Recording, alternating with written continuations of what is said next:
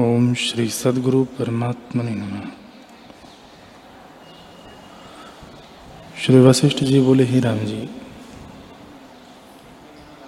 वांछित देश को पथिक तब पहुँचता है जब एक देश का त्याग करता है। वैसे ही शुद्ध स्वरूप, परमानंद, अपना रूप आत्मा तब प्राप्त होता है जब धन, लोक, पुत्र ऐषणा आदि का त्याग करे।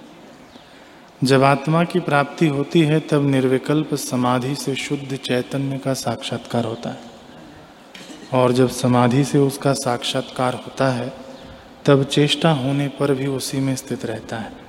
परम निर्वाण पद को प्राप्त होता है। चित्त रूपी बेल दूर हो जाती है। जैसे रस्सी में जो बल होता है, उसको खींचकर फिर छोड़ते हैं, तब वह सीधी हो जाती है। वैसे ही जिसको समाधि में चैतन्य का साक्षात्कार होता है, उसको उत्थान काल में भी वही भाषित होता है। पर जिसको उसका प्रमाद है, उसको जगत भाषित होता है। हे राम जी, वस्तु एक है, परंतु उसमें दो दृष्टियाँ हैं। जैसे रस्सी एक है, पर सम्यक सम्यक दर्शी को रस्सी दिखती है और असम्यक दर्शी को सर्प। वैसे ही ज्ञानवान को आत्मा प्रतीति होती है और अज्ञानी को जगत दिखता है। जिस पुरुष ने ज्ञान से जगत को असत्य नहीं जाना, वह मानव चित्र की अग्नि है। उससे कोई कार्य सिद्ध नहीं होता।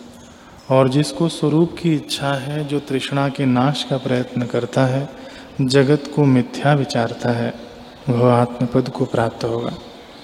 उसकी तृष्णा भी निवृत्त हो जाएगी। हे राम जी ज्ञानवान की तृष्णा स्वाभाविक मिट जाती है, जैसे सूर्य के उदय से अंधकार मिट जाता है।